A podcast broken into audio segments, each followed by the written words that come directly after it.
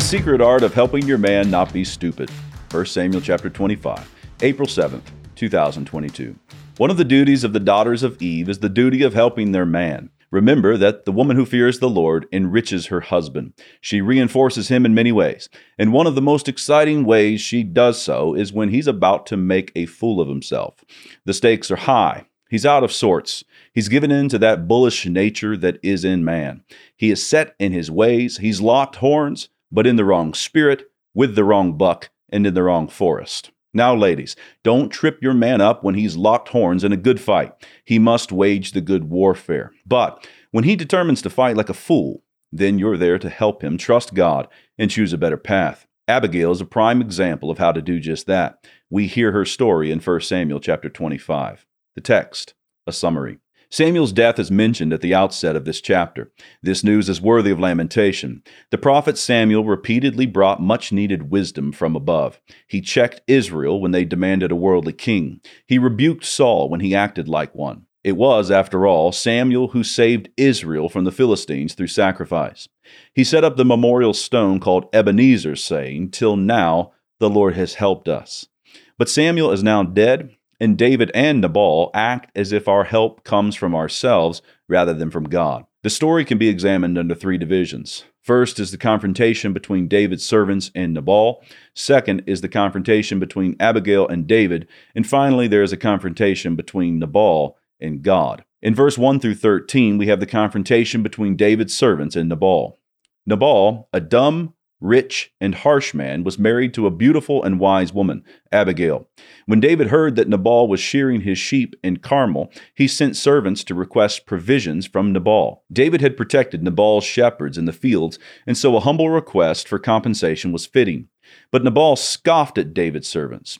We can hear the self centered folly in Nabal's reply in verse 11. He responds, Shall I take my bread and my water and my meat that I have killed from my shearers and give it to men who come from I do not know where? When David hears, his response is simply, Every man strap on his sword. In verse 14 through 35, we have the second confrontation, this one between Abigail and David. One of the servants let Abigail in on her husband's stupidity. She quickly provides provisions, sending her servants to David with them.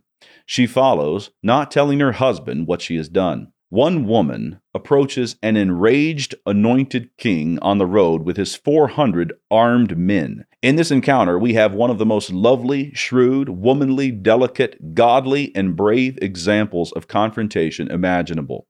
Abigail wrote the book, The Art of Helping a Man Not Do Something Stupid. She takes responsibility for what happened, even though she was not directly involved. She reminds David of the promises of God.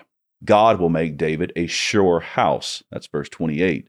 She says, The Lord has restrained David from saving with his own hand. Verse 26. David responds with blessing, agreeing that the Lord kept him from saving with his own hand. Verse 33. In the final division, Abigail goes home to find Nabal feasting and drunk. In the morning, when the wine had gone out of him, she told him what happened, and his heart died within him. Then he died. Verse 38 tells us how. The Lord struck Nabal. David then took Abigail to be his wife. Abigail and her faith. Abigail's secret weapon was that she was a woman of faith. She trusted God and responded accordingly.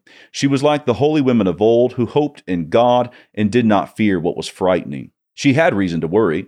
It is not hard to imagine her biting her fingernails in the corner, waiting to see what would happen between her puffed up husband and the angry king.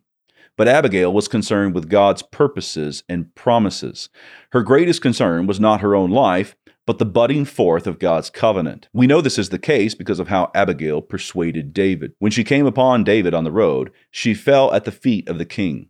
From there, she turned David away from his vengeful path by recounting the promise of God. In verse 28, she says to David, For the Lord will certainly make my Lord a sure house. And she goes on, And it shall come to pass, when the Lord shall have done to my Lord according to all the good that he hath spoken concerning thee, and shall have appointed thee ruler over Israel, that this shall be no grief unto thee, nor offense of heart unto my Lord, either that thou hast shed blood causeless, or that my Lord hath avenged himself. Verse 30 and 31. Abigail helped David not be a Saul. She helped him not be a Nabal.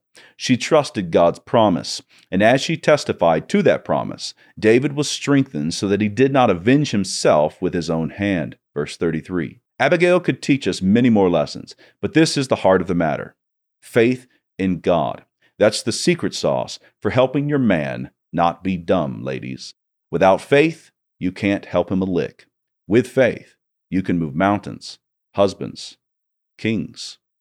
Matthew chapter 17, verse 20. Before I go, I want to let you know about my page on Canon Plus.